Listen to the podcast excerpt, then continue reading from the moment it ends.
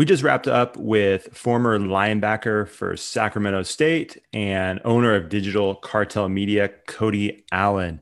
And uh, that was a really, really good episode. We say that every time, but, and we mean it every time, but yeah. this one was really good. I think uh, there, here's the reason I say that is because I think he, since he played college football, he tells us kind of his whole story of where he started as an athlete and where he is today as a business owner. And there's a lot of stuff that he he packed into this episode that I think athletes, especially young athletes, can take a lot away from. Coaches too, because they're dealing with young athletes, and I think this is something that they can point to and say, "Hey, look at Cody and all the stuff that's Cody Cody's doing now, and look at how he's used his athletic background to further his career." But then also look at how Cody's very aware of how his athletic mentality could also potentially drive you too far and too hard in a negative mental space, right? So, um, man, he said a, he said a lot of great things, and he basically answered all the questions we had for him without us even asking. It was perfect. I I like sat back and I just listened, and I felt like I was a listen, uh, you know, part of the audience, like I wasn't right. even one of the co-hosts. Well, just and I mean, and that's you know that's a in that's a compliment for him in terms of like yes. I could have listened to him for hours just with the things that he was saying and just like you know the like you said he's dropping all kinds of knowledge bombs so this will be a really good one so I think you guys will really enjoy it um yeah I did yeah I did too awesome. yeah he was great and he said yeah. he he made the mistake of saying that uh, he would come back anytime which for us is such a hold him hostage we that. are we've had other guests it. say that it's like I don't know if you understand what you just said because we're gonna take advantage of that. But no, he's awesome, and yeah, yeah, and we have no shame either, right? Like we'll always yeah. ask. we have no problem. So yeah. I, I, do, and I do want to give everybody just a heads up. Uh, I think maybe what three or four minutes into the episode, uh, we do lose Cody for a second because we're on obviously we're on Zoom, so he he kind of drops out for a second. So when you hear the episode, just bear with us. He does come back. You hear us chat for a while about nonsense. So uh, just push of, through you it. Get, you get the gift of entertainment from Josh and Deb. It's just you're welcome. Yeah, and if you gone. if you're not used to it at this point, then you, I don't know what you've been doing or why you subscribe to this podcast. So, uh, anyways, just a heads up that does happen, but we just kind of push through, and um, Cody comes back and then drops all kinds of as as Deb said, knowledge bombs. So, uh, get your notepad ready, and uh, here is Cody Allen. See ya. Peace.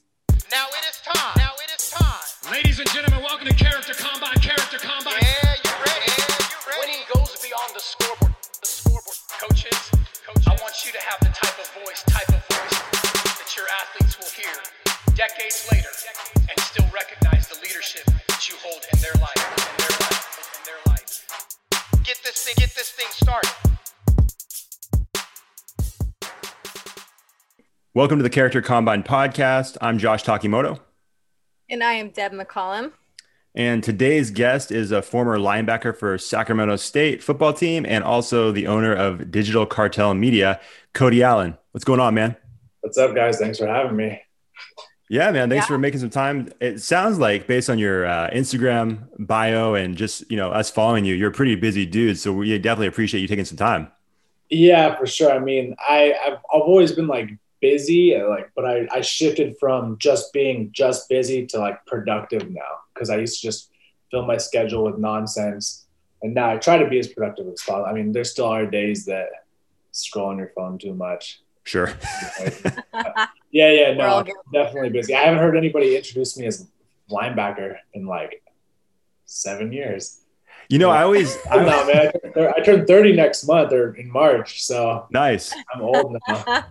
Hey, don't say that, man, because we're older than you. So okay, you're still the youngest one in mm. this show right now. So I got like eight years of football on my brain and body, though. So that's a good point. That's we'll have to get we'll have to get into that. That's a different story for sure yeah, Josh and I can't say the same for ourselves. So no, my my wife probably thinks that's the case, but no, I, I didn't play any football. So there's certain nights like, you sure you didn't play some football? Because you say some questionable things. But uh, um, yeah, man, I'm always I'm always I'm never sure how to introduce like you know athletes who you know played at, at like a college level or beyond because I'm like, do I t- do I go with their uh, position? Do I just say they're a former athlete? I mean, looking at your Instagram, you're still kind of an athlete. You know what I mean? Like you're still putting a lot of work in the gym yeah, I try to train like an athlete still. And no, no, no, believe me, it makes us feel good. Oh, perfect. it makes us feel like like we're still we still got it. I still I'm still out there every Sunday playing flag football with the young kids. We're trying to run around with the Nice. 20 year olds. So uh yeah, no, no, no, for sure. I mean, football was and is the idea of football is such a big part of my life and how I operate as an adult and my my well being growing up. And I know football catches a lot of flack because of like the concussions and all the collisions and the injuries. And I've had my fair share of all of them, but uh, wouldn't change for the world. You know, it's definitely not only sculpted who I am as a man, but also it reveals a lot of character. So people always say like it's a character builder. Sure. Uh, I saw a quote a long time ago that said football doesn't build character, it reveals character.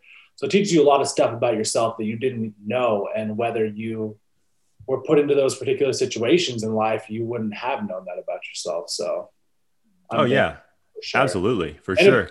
Paid for school, so Hey, there you go. Even better, man. So yeah, um, and we want to dive. We want to dive more into those things and, and more about your athletic background. But uh, on this podcast, we start with three warm up questions from Deb. So Deb, what do you got for him? This man, this is the hard hitting stuff. So I, I hope you're ready. ready. Some sometimes they're more difficult than people think they are. I think yours should be the first one. I think is easy. The second one is okay. The third one that I have for you might be difficult. So just get ready. So Get on me. just to kick things off. So the first question, um, what's your favorite candy bar? Snickers. Oh, he was ready for it. It's a Yeah. He was ready. Well, I only like well, I only like one. I only like, Oh, that's and- it. Uh, yeah, and that's it. I, I'm not a big chocolate guy unless like brownies or some stuff like that. But like as far as Yeah. candy bars go, like I don't do Kit Kat, I don't do Milky Way or any of that stuff. So Gotcha. Got I it. go to. We're in Yeah. a different boat, and there's a reason why you look the way you do, and the way you know I look the way I do, because I love chocolate, all kinds. so it's a it's a problem for me. That's good. Awesome. Okay. So he knew his favorite candy bar. Uh-oh. So the, do we? Oh, do we You still listen? there? We might be frozen to him. That's true. That's usually what happens on our other podcast. The wonderful, the wonderful world of Zoom. Yeah. is what But you notice he got like frozen in a like a like a flattering picture. Like you I and I, when we know, get we frozen, it's like one eye is closed. You know, we're looking off into the distance. So I know. I can't imagine how our faces are looking right now to him, frozen. I know. I know it looks like it looks like he's posing right now, like he's just like holding still with like a nice little smile. I know. And Uh oh. oh no, and we lost him. So we're gonna keep we're gonna keep going.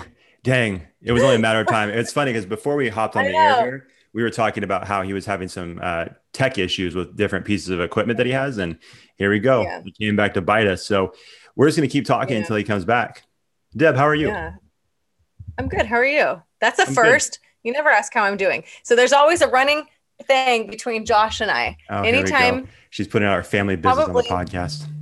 we I know, right? Our co our co-friend business. Anytime he calls me with an idea, he just like jumps right into it and it's never a and he and it, well, you know what's funny is that I didn't even notice until he said something. He goes, "Oh man, I'm such a bad friend. I don't even ask how you're doing. I just kind of jump right into business." And I'm like, "It's okay. You're a guy. It's what guys do." And Yeah. so and and then and then after a while, I started noticing, and I and I'd be like, Ugh, "You didn't even ask how I was. You're not Yeah. gonna ask me." So now a, when he it's a problem. it's just you know, I'm sure he's avoiding a long story of how my day actually was. Well, and I, you know, I was honest with Deb um, a few conversations ago, and I basically said the bad part about the whole thing is that I actually am someone who likes to know how people are doing. so, for whatever reason, when we hop on this podcast, like I'm just well, we on our other podcast, Connectable, check it out. It's we were talking about creativity and passion last night, right? And so mm-hmm. I think that's part of the problem is I'm so passionate about this that I just get locked in and focused. And yeah. as a friend, you know, not great. It's like, yeah, when he's when he's thinking about the podcast and wants to talk about it, he sees Deb as a like a co- as a like a coworker, co-host, not a friend. It's like, boom, we're gonna talk about work, and I'm like, okay, Right. Uh, yeah, it's okay. I don't really tell. It's okay. I don't really tell you a lot of stuff anyway. I tell your wife stuff, so right. you right. can ask how I'm doing. That's fine. Yeah, but uh, see, that feels weird to me too. I'm not going to ask her how you're doing because then it feels like I'm Yeah. tapping into private conversations. Like, believe it or not, we don't talk about whatever you guys talk about because, Okay, good. like, that's just like our like Well- between her and I. That's and that's a that's a, a good thing I think as far as this podcast too is like me personally. I like to think that if you tell me something that that stay unless I feel like it's something that's harmful to my like the people that I love and my family, like it stays with me. You know what yeah. I mean? Except for stuff I share on the podcast. But that's that's right. something that I, I, I hold pretty dear. So I don't right. even think you, I don't think you knew that about me. So and, like when people share stuff with me, I um I, I pretend or act like it's something that they're sharing with me and it's not meant to be spread to other people. So my, my wife is the same way. So I know when you guys have conversations, I'm like, I don't even ask about it. Not that I don't care. It's just I'm not like you didn't share with me. So I just, I mean, that's fine. And you probably wouldn't even want to know anyway. So, and it's just, that's, that works out well for everybody then. Yeah. I just like to know.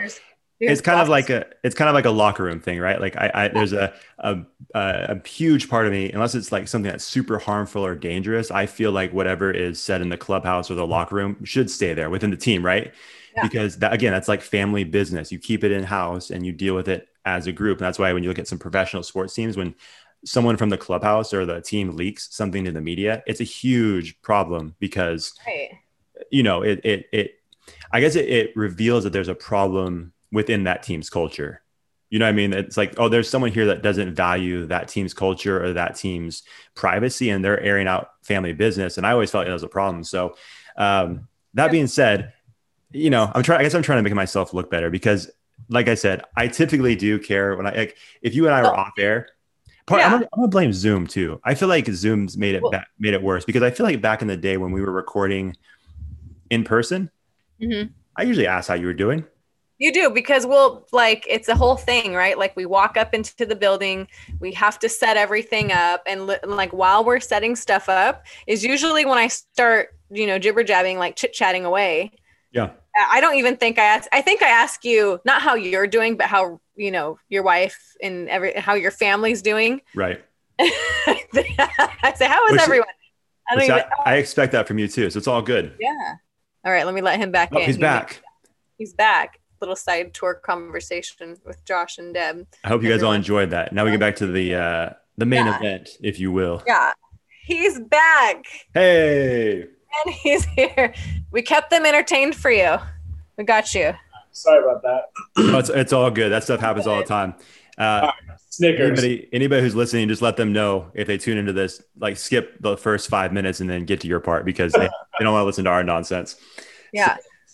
We we have to say that. So at one point, Cody, you were frozen and we kept and but it was like we kept saying oh my gosh he looks so good he's like posing like the way you frozen was like perfect and then we were anyway you missed a whole conversation of I, how how dumb we look so dumb when we're frozen our faces look like ridiculous. one eye closed and it's it's awful yeah you guys were frozen i heard you and you were like I think that he may see the us being frozen. And I'm like, no, like I can see and I can hear you.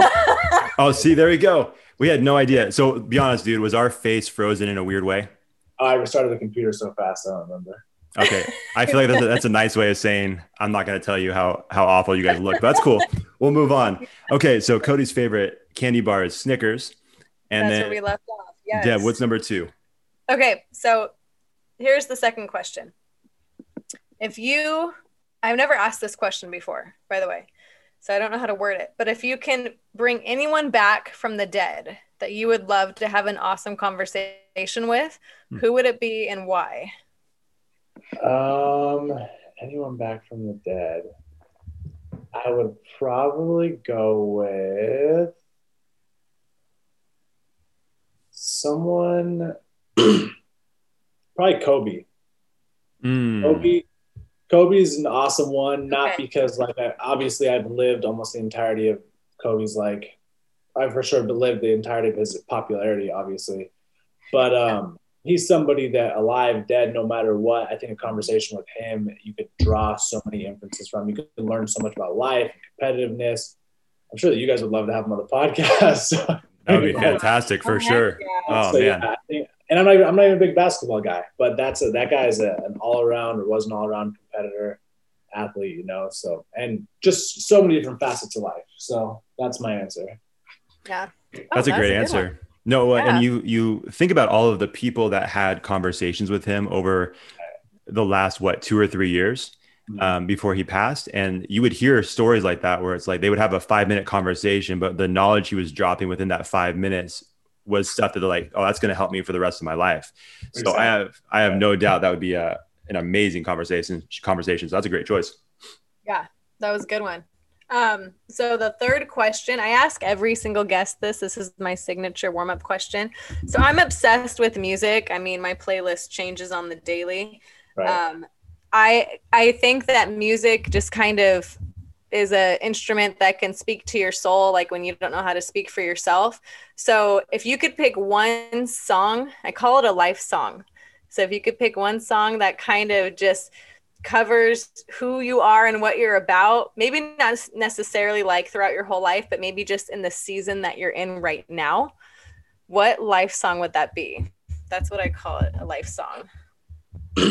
Um I don't know that anything that would cover like right now because I think music's just so much. I grew up on old school R and B. Um, mm, nice. Yeah. That's just what I was raised on. That's what I loved. Obviously, then I went like the punk rock phase and everything. Right now, I mean, my life is turmoil, so I mean, probably any rock song. But I, as far as like a song that just like hits me in the feels every single time, um, mm-hmm. I don't want to get the, the name wrong. It is. Yeah. yeah, and sometimes we like guest pick two songs. Okay, good. What, what, You Won't Do for Love by Bobby Caldwell. That oh. is like okay. old school, reminds me of my childhood. That is like always my go-to. Uh, my boys know that like if you ever need like old school R&B, that's my thing. I don't listen to it like as much as I should now because it's like it's you gotta get in the mood for it, right? Sure. But uh, now I'm like obviously more mainstream, but anytime I hear that song, brings me back to like I don't know, I was like seven, eight, nine, ten years old. nice. Nice. Yeah. Awesome. That's hey, awesome. that was good. That was really so, good. So yeah, yeah, you survived the warm up question. So you made it, man. I am yeah. I am curious though. Uh, when you were when you were playing ball, did you have a, a go to song like a pregame go to song? Yeah, um, Ace Hood.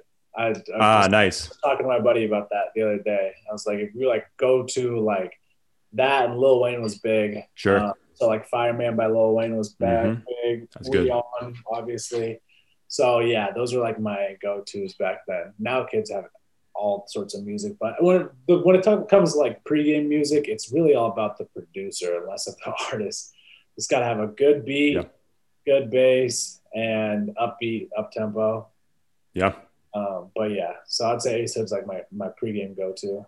Perfect. I love it. Um, well done, man. You survived the, the hardest part. So now we get to the easy part, and that's all the questions about you. So uh, we like to start off all of our guests with the same question, and that's basically take us through the journey of your athletic background, how you started, where you were raised, and basically how you got to the place you are today. Yeah, man. So my athletic background was probably a little bit unique. I was what we would call, I started playing baseball when I was five years old. Um, I was what we call an MPR kid. Um, okay. Minimum is required. So like whenever you play city ball, your parents play for you, pay for you to play there. They have to play at least three and a half innings because it's fair for everybody, right? Sure. I was I was probably one of the worst kids in the whole city at baseball. Okay. I had like these nervous ticks, like I'd crack my neck a ton, I like blink a ton of times, I'd strike out every time. I was horrible, man. and then on by the time I hit like seven, eight years old, my parents split up, um, and I got super obese. I got super fat. I was like, I was to put it in perspective, I was 150 pounds in fifth grade, mm-hmm. and I wasn't six eight, mm-hmm. sure. Uh, and so I wasn't I wasn't good at sports. I tried soccer for a couple years, but I'm not built for running like that in soccer. Um, and it wasn't until I got into middle school around like seventh to eighth grade that I hit puberty. I like stretched out and I got really good at baseball. Um, I'm super fortunate because my neighbor and some my mom's friends that like helped with like city ball. My mom was like single mom for most of my childhood. Made sure that I was in sports every year because she knew how beneficial it could be. Mm-hmm. Um, my neighbor and my mom's friend, he was ended up like being a coach. They'd always take me to the batting cages, and I just literally would go. We paid, I think she paid like I don't know, 50 bucks a month. And I was able to go unlimited and I would just go for like two hours to the batting cages, I remember. Um, and I got really, really good at baseball. Um, I remember our team was my All Star team, my seventh grade year, was one game away from the Little League World Series, like playing on TV over in Boston. Um, but we got beat by Tri Counties up in Eureka. I still remember that. Um, but uh, yeah, it's crazy. Bad as my brain is now for football, I still can remember like distinct plays, but like Sure. forget, name, forget names right out the gate. But um, nonetheless, I uh, I was a bigger kid, right? So I was 180 pounds when I was in a freshman in high school. But my mom, being the protective lady that she is, she was always like, "Nah, you're not playing football." And everybody in my small town, I'm from Rohnert Park. If you guys know where that's at, Sonoma County, Yeah. Luma, Santa Rosa Yeah. area hmm um, my mom was always like, "Yeah, you're not playing." Everybody in the city was like, "Ah, Margot, like put your son in football. He's huge and fast." And she's like, "No, no, he's gonna get hurt. Like, not doing it. He's in the band. I actually played clarinet, so she she was gonna Oh. send me to um, a technology high school where they didn't have sports, but I would have played in the marching band for my high school. Oh, how crazy is that? Oh, Uh, yeah. literally i always talk about my this with my friends like we are just so fortunate. There's like so many decisions that are seem so minuscule at the time that will like you call it butterfly effect that will completely cause rifts in your life long term. Which brings i mean we won't get into it but like which brings me on to like the whole high schools canceling their senior season for a lot of players. Like there's a lot of kids whose lives just dramatically change, right um, but anyway i uh I convinced my mom, I was like, I want to go to the cool kid high school, the public high school. Like, let me go there. I tried out for the football team, um, and I was a big kid. And I remember the first day still, all the coaches were like, if you didn't play Pop Warner, because I was too too fat to play Pop Warner, Hmm. I would I would have been in fifth grade playing with eighth graders Oh wow. um, based on my weight. and so I, uh, I remember the first day of conditioning. The athletic director now was the head freshman coach at that time.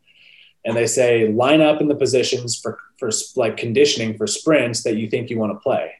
Well, I didn't know anything about football. Like I, there's not a, there's not one athletic person in my family. If you threw a football at my stepdad, at my mom, and hit him in the face, knock him out do the whole Charlie Brown thing, whatever you want to think of. Uh, Yeah. And so I lined up with the tight ends because I was like, ah, I see Antonio Gates. This is 2006, to the year that LT won the MVP and had like Yeah.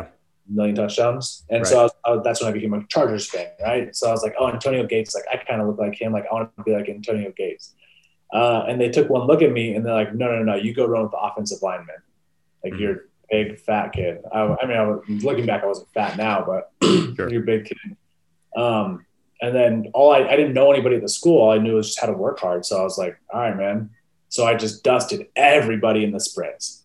And so after like two sprints, they're like, all right, you go to tailback. And I still remember that to this day, we were in the triple option at my high school. I didn't know what a tailback was. Um, and so I had to go home, Wikipedia, Google what a tailback was. I was like, oh, it's a running back. Why didn't you say running back? Right. With a tailback. Now knowing what I know about football, like Sure. obviously there's difference, right? Right. Um, from there, I started every single game. We basically built our whole offense around me, which was kind of stupid because we only won two games. We basically just ran dive every play. Yeah. Okay. Yeah. but uh, but um, it was still super fresh to me, right? Yeah. Next year comes up, and it was also it was something that like taught me how to like be like more confident as a person, though. So then next year comes up sophomore year, and the head coach of varsity was like, "Hey, you should play quarterback." And I was like, "I'm way too shy to play quarterback. You're crazy." Like, no, like I'm play running back. So I ended up playing quarterback because that's what they do, right? Yeah. Sure. Um, and I remember just feeling like for the first time, at least in a long time, like one having like self worth, but two, like I stood out for like the first in like a good way instead of feeling like so self conscious about my body and everything. Um, and so fast forward a couple games, quarterback on the varsity team gets injured, and I get pulled up to varsity. Started every game from my sophomore year through my my last game my senior year. I played both ways, um, junior senior year. I was like second team all state quarterback and free safety. I played option quarterback. I scored a touchdown in every game I ever played in. So I was very polished in that sense. We lost sections my junior year. We lost after our first round by my senior year on a Hail Mary. Um, but I, I, had a very good high school career. Mm-hmm. Um, and my high school has since done pretty well, you know, especially like with getting a lot of kids to come out and play and rally in a small city. Nonetheless, um, I started getting recruited after my junior year, and I was I'm like just over six foot, like 205 as a junior. And going through that process was new for everybody. There hadn't been a kid that got a scholarship for like seven years, I think, at that time. Um, and there's also just like being sought after, you know, like I didn't know a lot about schools and what schools were good and what position I would play at the next level. I didn't know, like my family was didn't come from a football pedigree or athletic pedigree at all, you know. Sure. My high school coach was a high school coach, and I love him to death. But like he was a high school coach, so it's like he had me at quarterback because I was the best quarterback that could be. I was the best athlete right on the field. But um, moving to the next level, the coaches were always like, "All right, like, like I got scholarships to a bunch of schools to play quarterback. It's a lot of smaller schools. Like I shouldn't have been playing quarterback. Realistically, I should have probably played running back at the next level. But then a lot of other schools are like, you could either be a really slow safety, and I got defensive player of the year my senior year, so I was did, did really well, obviously on the defensive side of the ball. Yeah. Um, and then like you could either be a really slow safety, or you, for, a for Division One, or you could be a fast linebacker. Uh, I was like, oh, I'd rather be a fast linebacker, right? Sure, sure. Exposed. So um, that's the path that I took. But it, it, I mean, to even go back further than that, like football itself, like I, it helped me come into be like find confidence in who I was, like a young man. Um, because I wasn't confident, I wasn't like accepted initially. There was like the situation that happened when I was a junior where, and even a sophomore, I was a sophomore that got brought up. and the very first game as a sophomore, I didn't start because I had a junior starting over me. And then this junior, basically the coaches were like, hey, you're better. You're starting from now on. And it was just like, I felt like the people on the team were like, I don't know. It was like this weird turmoil. Like starting over someone who's older than you is a weird thing. I faced it in college. I faced it in in high school. Sure. Um, but it helped me like really cement myself and find confidence while other people who are supposed to be like your comrades, if you will, um, were looking at you like in, in, a negative way. But they're also young too. They're not like trying to figure out how to handle their feelings, right? right. Nonetheless, um, I, I, I had a good career, and then moving on to college. College, it was tough because I had never played linebacker. I played a very physical brand of football on the offensive side of the ball. Mm-hmm. On the defensive side of the ball, I played free safety. So my head, I was never engaging offensive linemen. Um, I literally got defensive side of the player of the year because I think I had like five or six picks and like four pick sixes or something like that. I don't know. Go on rivals or what? What? What is? Oh, Max Preps. Max Preps. Yeah, yeah, Max Preps. we should we should have done our research. yeah, Max Preps. Um, but uh, so I was just I was just a I was a ball hawk, right? And so I got I was one of the first linebackers to commit, and this is something that when I was younger. So I was like I'm, I was really big on loyalty. Um, so this hmm. school, Sac State, was the first school that came and approached me, and basically after my junior year, my junior spring ball, they were kind of like, uh, yeah, we're going to offer, end up offering you a scholarship. Like they couldn't technically then, but they're like kind of, I mean, they're not like LSU or that was, or Tennessee that was handing out hundreds of dollars of bills and McDonald's sure. bags, but right. they're kind of like, hey, we're going to end up offering yeah. you, right? Yeah. Um, and they do that thing, you know, you're a young kid, like, so like, are you committing? And I'm like, uh, yeah, I mean, I'm committing myself to you. Yeah. Um, I ended up getting a bunch of offers after that. Uh, like my verbal commit or whatever, but like I'm big on like, hey, I said I was going to do something, so this is what I'm going to do. Like I said, I was going coming to this school, so I'm coming here. Um, in retrospect, I mean, I probably would have had a bigger career if I would have like I ended up getting off from Utah like the 11th hour or whatever, and ended up being in the Pac-12 and then ASU as well. I not an offer, but I was gonna go walk on there. But um, that's another thing. Like I was looking, I was I was a preferred walk on at ASU where I've made the team, but that's kind of a slap in your parents' face to turn down a free money to go pay thirty thousand dollars a year in out of state tuition, right? Yeah, that's a good point. Uh, yeah. And that's just not how I was raised. So, mm-hmm. um, anyway, after my junior year, it was kind of like I was like their first linebacker to commit. So here I was, and this is how I explained to like the kids that I talk to now at high school. I started at the bottom when I was in high school, super unconfident. I finished at the top, very confident, best player in the league, or one of them at least. Um, and then you go to college and you start right back down to the bottom again. But I was this highly touted recruit. And so I was looked at by a lot of the coaching staff. And there was a player that played right before me named Cyrus Muatalo. Mm-hmm. Super cool dude. Um, big Polynesian cat, hair hanging out the back of his head, like a two time All American at SAC. He wore number 42 before me and I was like his replacement, right? Mm-hmm. and I came in, and I would, when I kid you not, I was, in my mind, one of the worst players that first spring camp or that first fall camp. Hmm. I was, I didn't know what I was doing, man. It was such a fast game. I had never played linebacker. I'd never played four and a half yards away from the line of scrimmage. I was reading defenses, calling defenses. I was always playing free safety, you know, or quarterback. I was very comfortable with the ball in my hands. Um, and it was very humbling and it was like a culture shock. And so it's like, and all these coaches that they were like eating dinner at your parents' house, like, we want you to be there, like all this kind of stuff. They now look at you like, hey, what are you going to do for me now?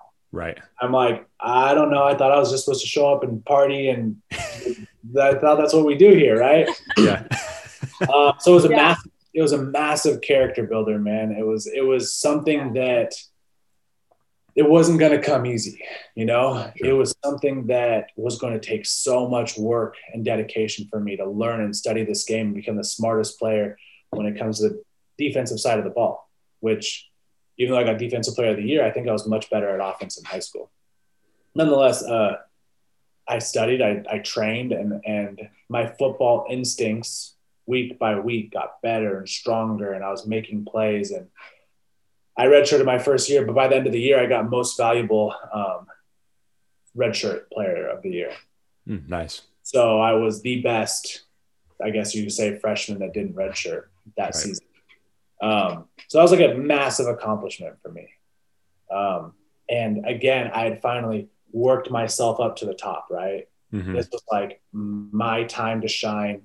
There was a starting spot that was opening up um, on the defensive side of the ball It was mine to compete for it. Um, and I went in and I did. And I ended up being linebacker. I was redshirt freshman. I still remember my first football game ever, ever was uh, at Stanford against John Harbaugh, Andrew Luck, Richard Sherman, Stepfan oh, wow. Taylor, Jonathan Martin. Like they had some Shayne Skov. They had some players on. Kind of team. a big deal, yeah.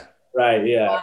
At that time, I mean, at that time, Andrew Luck was still a massive deal. He was a sophomore. He's a redshirt right. sophomore. Right. Um, but Richard Sherman wasn't as like a big of a name as I had ever heard. You know, um, who else was there? Doug Baldwin was there.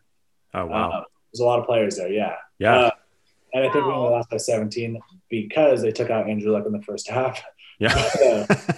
Uh, sure. uh, but anyway, um, and it was a, it was just it was an amazing experience. That whole year was just a great experience. Um, and I got a ton of PT. I was a redshirt freshman, and things were just like looking up.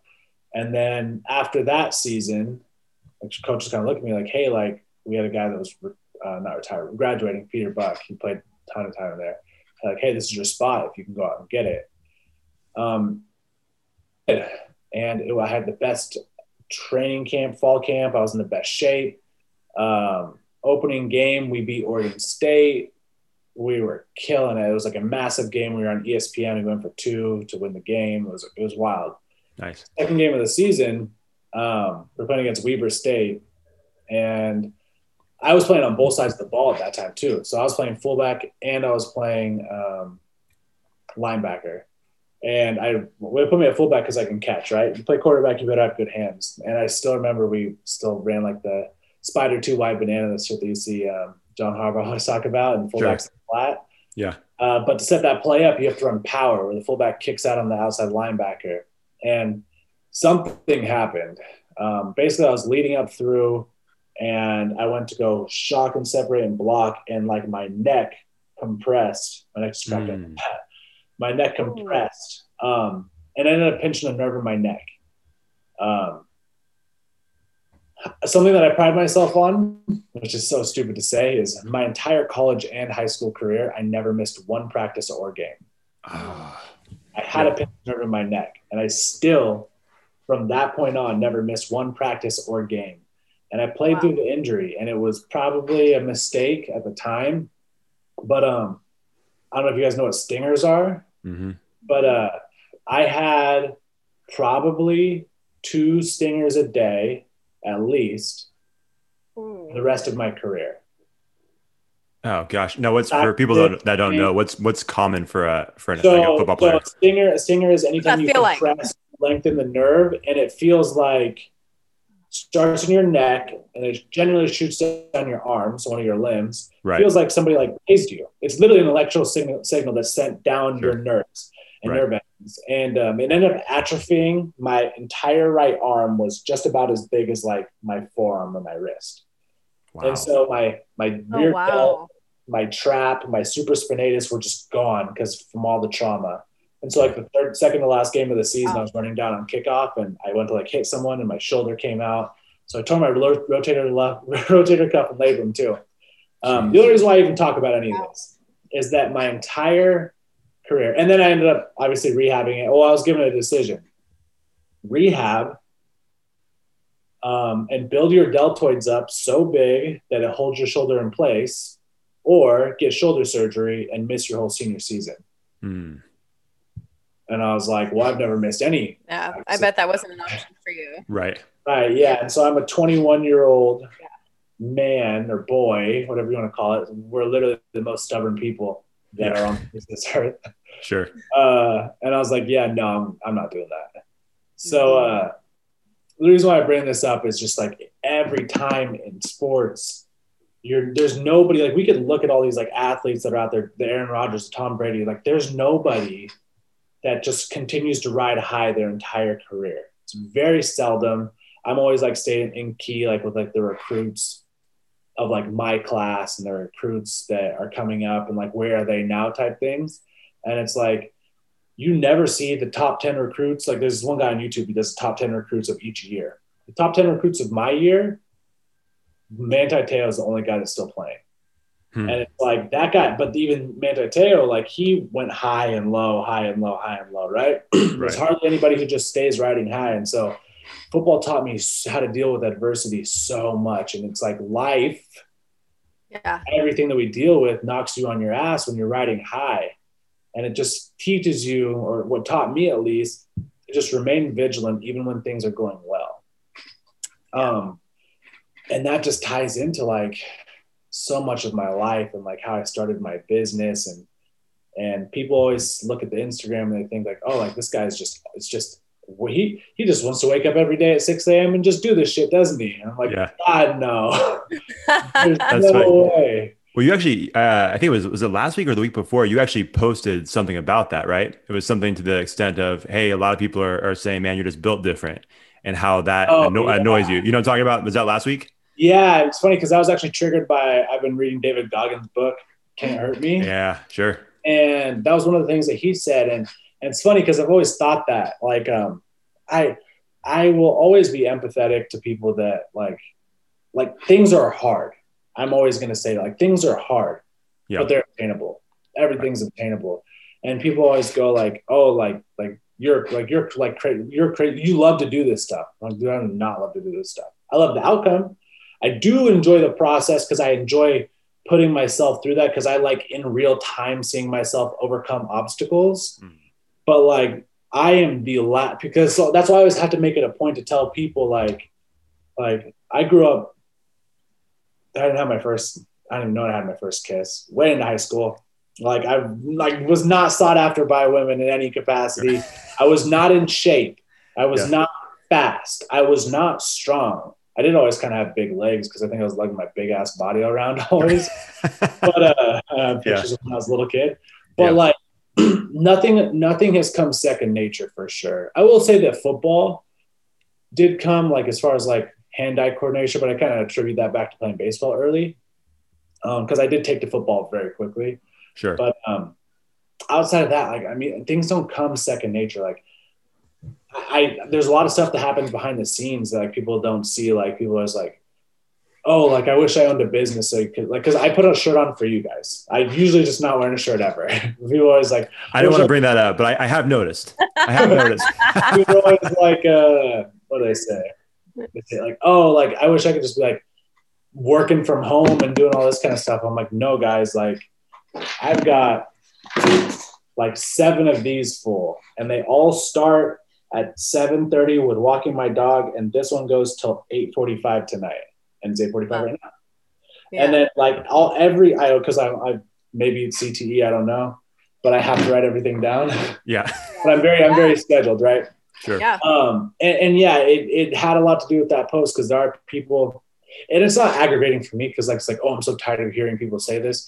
It just makes me think like I don't want people to ever look at me and be like, I don't have what he has, so I can't do what he does. It's like, no, you are yourself and you can do exactly what I do and probably do it better in a lot of ways. It's just you haven't tried. Yeah, that's interesting. Well, it's, it's, wow. You know, just going back, like when I look at yeah. your entire story and where you started the story playing baseball and not being very good, and then you go to each different phase that you went through, I think the common thread is the fact that at any one of those moments, you could have just said, nah, I'm done. I don't really want to do this anymore because there are so many obstacles in front of you. And so, yeah, like you said, it's people look at you and think, man, he must have it easy, or this must be just how he's like biologically and mentally, this is just yeah. how he's built. But really, the common thread is no, you're someone who's incredibly determined and you compete at everything that you do. And I think that's something that anybody can do, right? You don't have to be the most athletic or the smartest or the fastest, but if you have that determination inside of you and that willingness to compete for everything, I mean, you can accomplish a lot. Right. Yeah. And I even have on a mirror down in my garage. Um, I don't even know where it came from. For sure, stolen from someone, but it's how you do anything is how you do everything. And yeah. it's like, I just try to bring the same attitude. Like, I remember I had a boss when I was working at Wells Fargo, and he was a total asshole. Yeah. he sucked. But yeah. he told me he was like, he told me he was like, um, I don't care. He's like the type of person that I am. He's like, I wouldn't care if I was the janitor. He said, if I was the janitor, he's like, I would be the best at picking up trash in the gar in the in the parking lot. He's like, if I was clean the gutters, he said every single gutter would be clean. He's like, I just see a lot of people that think that they kind of play. This. It's like very equivalent to sports. They play down to the level of their competition. Right. You think that because you don't like your job, if you just do it at subpar because you feel like you have a subpar job, well, you're going to continue to have a subpar life. If you think that working out sucks or this workout's stupid and it doesn't mean anything, and you're just going to put a half-ass effort into it, you're going to continue to have a subpar physical fitness, and that goes into the same into your mental health, into your physical health, and just into everything. So it's like, yeah, I might overkill on a lot of things, yes, but I would much rather be overkill than come up short in a lot of things in life, and that's just kind of like I mean, it hasn't served me wrong yet. I've been, we only talked about like the kid stuff, right? Like, I got fired from a job that I got recruited to. I was like a top recruit for this job. I was I was in financial advising and like banking, and like basically paperwork error, not paperwork error, but I was I couldn't work for them anymore. Walk into work one day. I'd never been fired from anything in my life, and to kind of put on this one, I worked at this one company for years, and I became one of the best in the region doing the most rev dollars in revenue, most in lending. I got so much so that I got noticed and recruited to another company. And they're like, hey, come work for us. Like you're a little all star or whatever. And finally, I found like I found myself again because a long time, a lot of, I actually wrote a book about this, um, about how I define myself after football. And I talk about, I talk about, especially with men, because we get so strongly attached to identify to like sports especially sure. athletes, because I see so many in my circle. Like we are football players, right? And then football's gone. What do we do? So you see people turn to food abuse, alcohol abuse, like just any sort of like stunting vice that they have. But anyway, so finally felt like I found myself with my career. And then I got fired from my job. Hmm. I was like, holy shit, like, what do I do now? Right. Like, like I, like I was the best at what I did. Like, what do I do now? I think I was like 24, 25. Um, I was like, no, I'm working. I'm going to start my own company. I was like, I'm going to work for myself. Mm-hmm. I was like, I don't know how.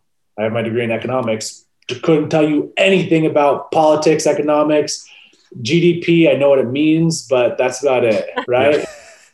sure. But um, I didn't know anything about running a business. But I was like, you know what? I don't need to know how to run a business. I need to know how to be who I am, and I need to bring the same attitude and learning. So I use this computer, not this exact one, but I went on YouTube and I just learned shit. Right. Learn how to make money online, learn how to understand things, right? Sure. Same attitude that I had to take when I was a freshman in college. I didn't know how to play linebacker, right? But I had resources, I had time. I could allocate my time and resources to figure out how to do it and then do it at an extremely at a better rate than anybody else to separate myself from the competition. That's kind of how we came up with the name Digital Cartel because I Googled and I was like, all right, what does cartel mean? And it says basically a set of companies that monopolizes something and set the pricing at a new at a new standard, a new rate.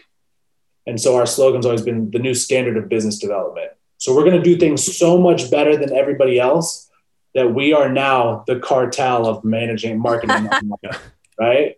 Yeah. I want everybody else to look around and be like, all right, we can only go to that one person because that's the standard that's been set. Wow. Um, yeah. yeah. You have such a, you totally have an entrepreneur mindset just because you're so like self-led self-taught like you said you're like i'm just going to jump on youtube. I'm just going to jump on google. And that is that's sometimes that's a rare thing. And for you to like continue to believe in yourself well and you have the athletic mindset right, right. so like you're competitive and you strive for you know near perfection. Like you want to like keep trying to you know get better and better. So i can imagine that that is what has contributed to your success? Like do you agree uh, in terms about the athletic side of you? A hundred percent. I attribute a majority of my success to my athletic background. I also attribute a majority of my demise to the same thing. Like i'm somebody who at the beginning of last year i sought out a therapist. I had a friend who's a therapist and i was like hey it's like who do you know that like deals with like CEOs, entrepreneur type mindsets to help them. Basically, like um, billions. I was like, I want a therapist like the lady. Yeah, Wendy, Wendy Rhoades. I love billions, man. Yeah, so I was like, I want something like that. And my friend was like, she's like, well, I, I specialize in like I have all types of therapy. So basically, we got down to it, but obviously, um, it's not like that at all. It's not sure. like billions TV show. Right. um, but uh, she's helped me identify some traits that I've adapted that work extremely well within a football game, but football games are short segments of your life. I can push myself balls to the wall for three hours and and I'm gonna survive it, right? Mm. But what I've done in my life, and this is something that I can kind of like attribute to especially young entrepreneurs, is is I always continue to move the goalpost. Hmm. Like I like I, I she's always like, when's the last time you were like satisfied with the work that you've done? And I'm I'm never like the type of person that's just like, oh, like good job, Cody, you're doing so great. I've never been like that. I'm never I'm never going to be like that, but I need to learn to be like that more. Yeah. But uh, I've always been somebody that's like, I don't. I at first I was like, I want to make a I want to make a hundred grand. All right, cool. Didn't think I could do that. Made did that. So I was like, all right, well, maybe I'll make five hundred grand. Did that and like continue to move the goalposts. Sure. And now I'm at a point where it's like, hey, when are you going to like tell yourself that you did a good job or like how like you have to start setting goals. And i'm not a huge fan of like goal setting per se because it's hard to quantify certain things. Mm-hmm. um, but anyway the, the my whole point being is that athletics made me successful. And if you're not careful some of the traits that you also pick up in athletics could be your biggest demise. And that's something that i had to learn you know um, you see that with a lot of a lot of athletes, and I can only speak on football players. You know, a lot of guys that go pro that end up going bankrupt after. Mm-hmm. A lot of guys that yeah. feed into addictions. A lot of guys that the reason why they were so good at what they did is because they thrived under the spotlight, and then sure. the spotlight's gone, mm-hmm. and so they try to recreate that spotlight, and you see them in the news for the wrong things. You know, so it's like at the end of the day, um, I, I love what this athletic background has done for me, I encourage all young people and older people. You know, I think there's so many benefits that tie in. Like, like I'm a business owner, right? What I do on like Instagram and like I'm not a trainer, right? But I, I train myself. Like I'm getting ready for the AFC NFC championship games next right. week. Right? Yeah. Um, for sure. Mahomes can't play this weekend, my phone just rings. I don't know. Maybe yeah. Andy got my cell phone number. That'd be amazing. Uh, but uh, you never know there's something to be said about people that continue to push themselves like athletes because yeah. it makes you mentally acute. And I think the, and I, I think that really to be the most complete person, you can't have one without the other. You can't be very well put together mentally and have poor physical health and vice versa, you know? Right. so I try to find some sort of balance. That's great, man. That's uh yeah. I'm glad you said that because something, you know, one of the questions we had for you and you just you hit right on it was, you know, how has your athletic background helped or led to your success as a business owner? But and we've asked that question a lot because, you know, our thing is we've uh, there was a, a study done a while ago where they said if you look at a lot of these CEOs or people that are really successful in their in their craft or their career, most of them have some kind of athletic background. Now, it doesn't mean that they played D1 like yourself or even pro. They may have played, they may have been a bench warmer at the high school level, but they were still in that system of athletics. And it ended up benefiting them because of all of the skills and the disciplines they learned while they were doing it. But I don't think we've ever had anybody talk about the fact that that can st- that can go too far. Right. You know I mean, and that can actually push you into a place where it's mentally unhealthy for you because it's like you're so driven that it takes you to a place that you know is not not the best. So that's interesting. I'm glad you said that. Yeah, a year ago I wouldn't have said that, you know. But I, yeah, like I said, and I'm an advocate for mental, just in general. Like I am a 230 pound muscle tattoo dude that goes to a therapist. I'm not yeah. perfect, right? I'm, I'm a yeah. man. Guys don't guys hold that close to their best. They'll tell you about DUIs and bankruptcies before they tell you that they go to a therapist, right? right.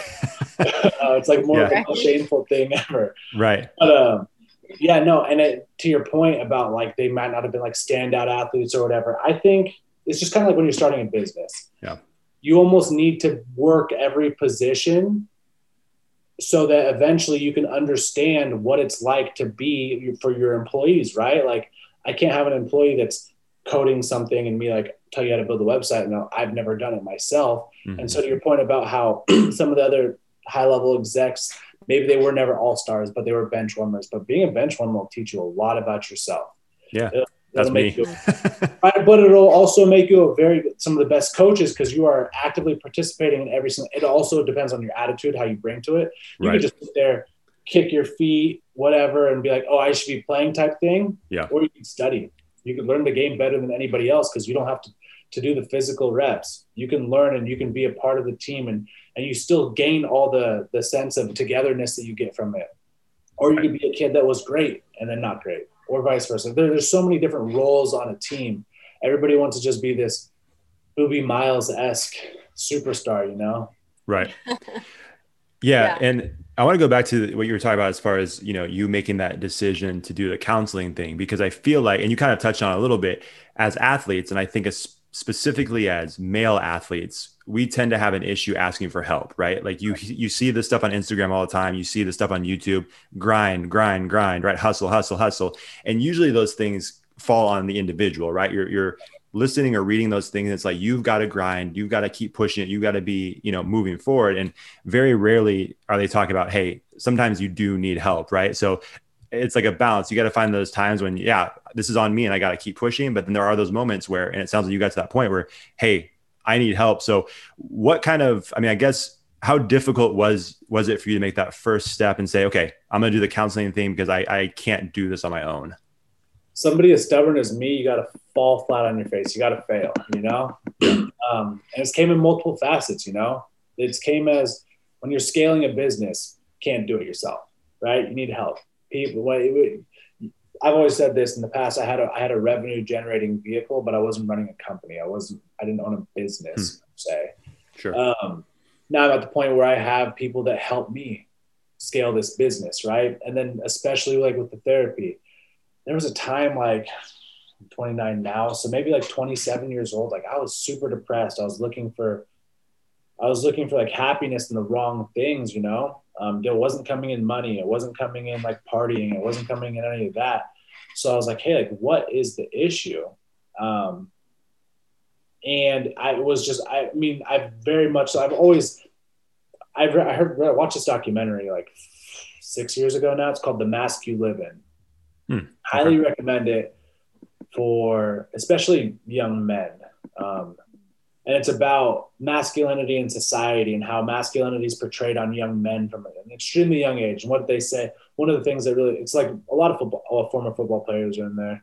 Hmm. Um, hmm. There's a few like just parts that have stuck with me over the years. One of which was you could go to, you can start a fight in any playground in America if you walk up to these young boys and you ask them who's the biggest sissy on the playground and it's like because so much showing emotion is looked at so quote unquote like feminine and it's like that is like if you want to use the term toxic masculinity or I, I mean i don't like that term but like it sure. is what it is but then there's also thinking about how many great musicians did we miss out on or how many great actors did we miss out on because it's it's too feminine to be in theater I could have been the I could have been the best clarinet player ever. I would have never known. I didn't point. want to go to technology high school. I played football. Yeah, I think I made the right decision. Worked but, out. Uh, yeah, I was I was first clarinet, so you never know, man. Uh, uh, but so th- that that really stuck with me. And then, um, the last one was just like you never really know what people are dealing with. And the whole premise of the whole thing is that there's this guy who works in the inner city, and he wrote down on a piece of paper. He asked all the kids in the group to write down on a piece of paper. So on the outside, write down all the emotions that you show people. On the inside, just write down all the emotions that you don't. Mm. And on the outside, you had like mad, angry, hard, or whatever. And the inside, like have to take care of my mom, like sad, miss my dad, like a lot of heavy, heavy things that these young middle schoolers are dealing with, right? Right. And so I've always had it like in my head that like I wanted to really focus on like being an advocate for mental health, but you can't do that unless you do it for yourself first. And I knew that like while I was having a ton of fun and stuff when I was in my mid 20s and later 20s, um, I was kind of just like chasing happiness. And so I said that the only thing that's going to handcuff me from being as successful as I could ever be is myself. And so I sought out a therapist and I was like, hey, like, help me take the handcuffs off of myself, you know? somebody who from the outside world looks like they got it going on. Like I was dating beautiful girl at the time. I was um, very successful. I was doing a ton of things, physically fit or whatever, but it's still like, I wouldn't call it a facade by any means, but it was still just like I'm was very I'm very much it's a level playing field when it comes to somebody that needs to work on themselves.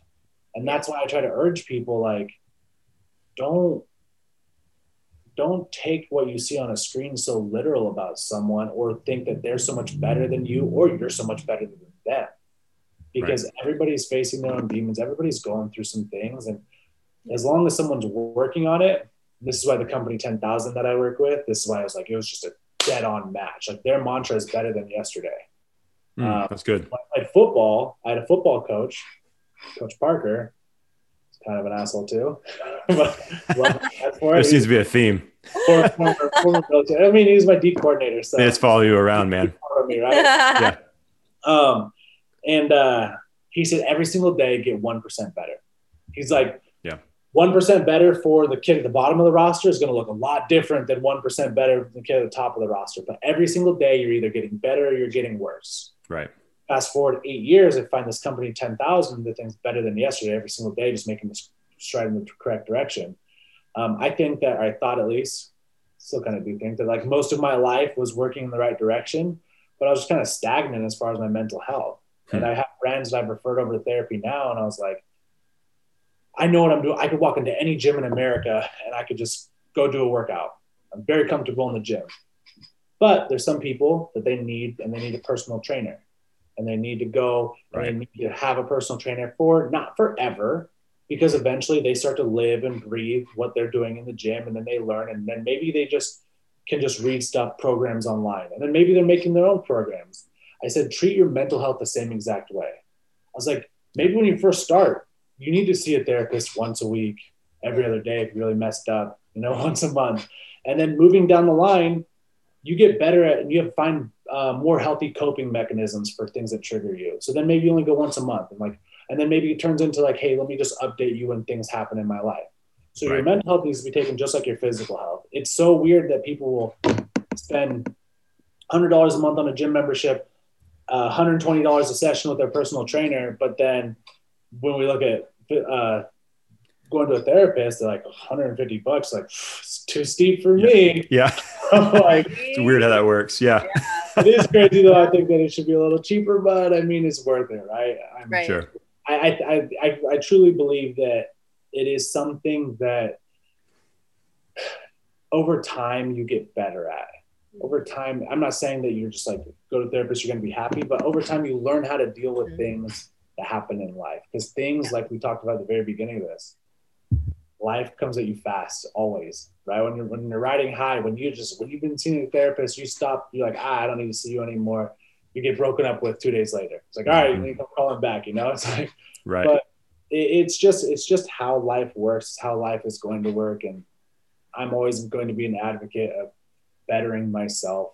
I always tell people like uh I'm like once I'm like married and like 50 or 60, like I'm fast food every day, done working out. I'm tired of doing this. And people are like, no, you're not.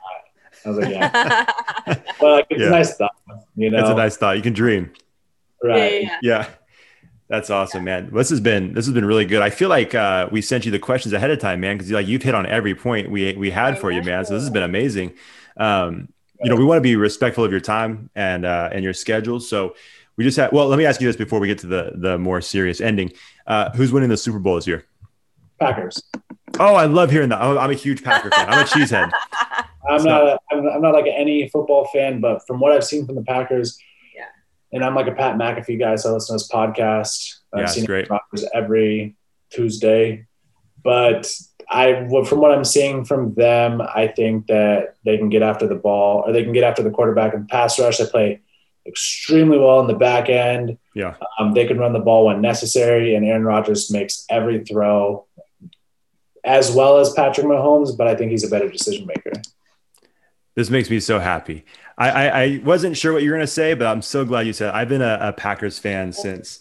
I mean, I was like, I think my first, the first memory I had was Desmond Howard running back that punt return in the uh, in the 90, 96, 97 Super Bowl, and ever since then, it's been a, I've been a huge fan. So uh, I could end the podcast right here, and I'd be happy. That's what that's all I need to hear, man. I mean, it's tough to bet against Tom Brady, you know, but I, I'm still worried. I'm still concerned. I, I think going through Lambeau too, I think everything's leaning towards the Packers. It's kind of like the Chiefs last year. Nobody picked the Chiefs really. Everybody was like on the Ravens. Everybody was on the Patriots, and then and then the Titans and the Chiefs were kind of afterthought because they kind of squeaked by every single game. Right now, I'm seeing this kind of the same from the Packers. Like everybody's like Chiefs, Chiefs, Chiefs are barely beating teams. Sure. Even though the Browns are good, but anyway, yeah, Packers. Perfect. That's all I needed. All right. Nice. So, Deb, you want to ask the last question? yeah. So we have one more question for you. Um, we ask every guest this. So of course, this is the Character Combine podcast. Um, you know, just the basis of this, um, you know, organization is that winning goes beyond the scoreboard. Um, so what we would like to know from you, and you've kind of touched on it throughout this entire episode, which has been awesome. But the question to you is, tell our listeners, uh, what does character mean to you, and why is it important? character to Yeah. me um, is something that really defines who you are kind of it's kind of like integrity when nobody's looking. Yeah. um, the thing about that is that doing the right thing or or working hard when no one's looking i think i just posted about this yesterday. Um, it, you can't lie to yourself. You are going to know if you cheated yourself if you're short on a rep um, and who's that ultimately hurt? It's going to hurt yourself. Character for me really means just doing being 100% honest with yourself the amount of work that you're putting in and then if you have something left in the tank to give do it you know because it always comes full circle Right. Yeah. Yeah. That's awesome. Love it. I love that. That's perfect. Yeah. Yeah. So, hey, man, we definitely appreciate you taking some time, some time to talk to us. Um, you said a lot of really, really good things, and I think this is going to be really beneficial for both coaches who you know have influence over young athletes' lives, and then obviously the, the athletes who might be going through similar things that you are or you did when you as you were kind of coming up through your athletic career. So, um, yeah, this was this was awesome, man. We definitely appreciate it. Where can they where can they follow you on social media and all of those things?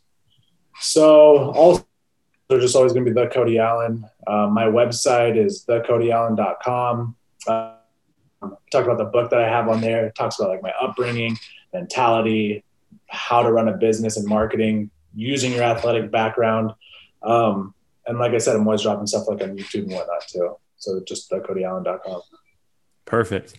Deb, where can they follow us? Yeah. Awesome. You guys can follow us on Twitter at Sports Character, Instagram at Character Combine, Facebook. Did I miss it? YouTube? Anything YouTube. else? That's it. That's pretty much it. You got it. You got it. Cody, Yeah. man, thank you so much. Thanks, and uh, good luck with everything moving forward. We appreciate it, man. Thanks guys. You too